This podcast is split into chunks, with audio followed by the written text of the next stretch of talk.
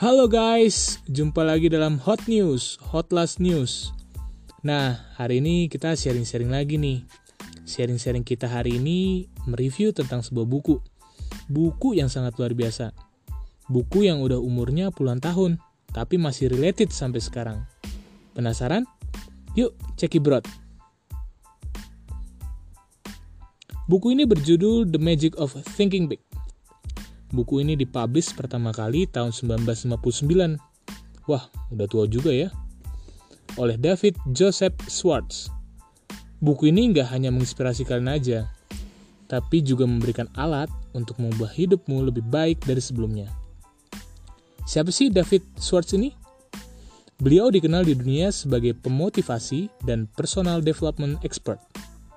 Nah guys, setiap manusia pasti menginginkan kesuksesan semua orang menginginkan yang terbaik dari kehidupan ini. Tapi siapa nih yang yakin sukses? Pasti banyak orang yang masih ragu untuk menjawabnya. Nah, ada beberapa hal yang saya dapat dalam buku ini. Yang pertama, believe you can succeed and you will. Percaya bahwa kita bisa sukses dan kita akan mendapatkannya. Nah, ada cerita menarik nih di buku ini. Jadi ada tender dalam perancangan pembangunan 8 jembatan dengan anggaran 5 juta dolar. Wah, fantastis banget nilainya ya. Dan yang menang desain tender dapat 4% atau 200 ribu dolar. Ada 21 firma teknik yang terdiri, terdiri dari 4 firma yang sudah besar dan 17 firma kecil yang hanya memiliki 3 sampai 7 insinyur. Empat firma yang terbesar sudah ikut tender dengan mengajukan proposal. 16 firma kecil tidak ikut karena merasa tidak bisa dan bebannya terlalu besar. Namun ada suatu ada satu firma kecil hanya memiliki tiga insinyur. Mereka ikut dalam tender tersebut dan mereka yakin dapat melakukannya. Dan apa hasilnya? Yes, mereka mendapatkan proyek tersebut senilai 200 ribu dolar. Dari sini kita belajar keyakinan yang kuat memicu pikiran untuk mencari cara dan sarana untuk mencapainya. Kepercayaan pada hasil yang luar biasa adalah kekuatan pendorong, kekuatan di balik semua buku hebat dan juga penemuan ilmiah. Percaya pada kesuksesan adalah salah satu unsur dasar yang mutlak dan penting dari orang-orang sukses. Lantas, bagaimana cara membangkang pikiran sukses, Las? Berikut tipsnya. Tips yang pertama, pikiran sukses. Jangan pikirkan kegagalan.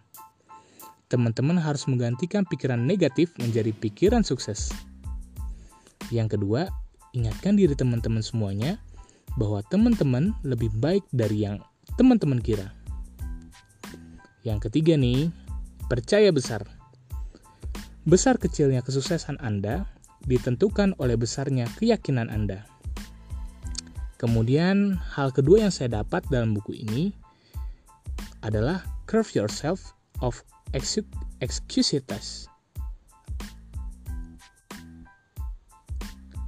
Hal yang kedua yang saya dapat adalah curve yourself of excusitas, the valor disease. Maksudnya di sini adalah kita tidak boleh berdalih. Berdalih di sini adalah menolak peluang karena banyak alasan. Contoh, saya tidak bisa berlari cepat karena inilah itulah alasan A sampai Z. Teman-teman di sini tidak boleh memiliki mindset seperti itu. Teman-teman harus menyembuhkan penyakit pendalihan tersebut. Karena teman-teman pasti bisa. Hal yang ketiga yang saya dapat adalah build confidence and destroy fear. Fear atau ketakutan adalah hal yang nyata. Kita harus menyadarinya sebelum menaklukkannya. Sebenarnya ketakutan itu adalah bentuk infeksi psikologis. Tapi tenang, kita bisa menyembuhkannya seperti menyembuhkan infeksi tubuh. Ada dua hal atau langkah untuk menyembuhkan ketakutan. Pertama, isolasi ketakutanmu. Maksudnya adalah temukan apa yang sesungguhnya kamu takutkan. Kedua, beraksilah perlu adanya suatu tindakan konkret untuk mengatasi ketakutan. Kemudian ada tips nih di buku ini terkait membangun kepercayaan diri. Pertama, simpanlah hanya memori-memori positif ke dalam otak. Memori positif itu nanti menjadi memori bankmu ya. Bisa nih kita lakukan sebelum tidur. Yang kedua, ambillah hanya pikiran positif dari memori bankmu dan hancurkanlah pikiran negatif. Nah, hal yang keempat yang saya dapat dari buku ini adalah You are what you think you are. Perlu diingat bahwa seseorang adalah produk dari pikirannya sendiri. Maksudnya adalah bagaimana cara kamu berpikir menentukan tingkah lakumu dan tingkah laku menentukan bagai bagaimana orang melihatmu. Nah, hal yang kelima nih. Manage your environment. Go first class. Lingkungan kita berada pasti merupakan salah satu faktor dominan atau bahkan yang pertama dalam membentuk kita, seperti sikap dan kebiasaan. Lingkungan juga membentuk pikiran kita nih, tingkah laku, kepribadian, bahkan goals kita. Pikiran kita banyak dipengaruhi oleh lingkungan di mana kita berada. So, berhati-hatilah dalam menerima nasihat ya. Temukan teman-teman yang positif. Kemudian, yang keenam, make your attitudes your allies. Maksudnya adalah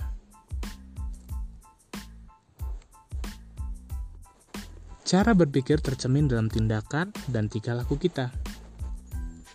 Kita membaca tingkah laku seseorang dari bahasa tubuh, ekspresi, dan nada bicara.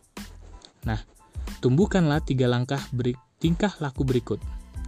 Satu, tumbuhkan tingkah laku saya aktif, antusias. Seorang profesor yang mengajar dengan nada datar dan tidak bersemangat akan membuat siswanya bosan. Jadi, untuk membuat orang lain antusias, kamu harus menjadi antusias. Antus antusias itu simpelnya, ada sesuatu yang hebat loh, ini caranya. Tumbuhkanlah tingkah laku saya penting. Buatlah orang lain merasa penting, maka dirimu juga akan merasa lebih penting. Pujilah orang lain dengan tulus, Panggillah nama seseorang dengan benar. Yang ketiga nih, tumbuhkanlah tingkah laku melayani. Layanilah orang lain melebihi ekspektasi. Nah, yang terakhir, use goals to help you grow. Saat kita bertumbuh, kita harus ada nih goal-goal yang buat kita bertumbuh. Prinsip untuk bertumbuh adalah satu, visualisasikan secara jelas dirimu 5 atau 10 tahun dari sekarang. Yang kedua, tuliskanlah rencana 5 atau 10 tahun. Yang ketiga, tetapkan tujuan yang lebih dari sekedar keinginan.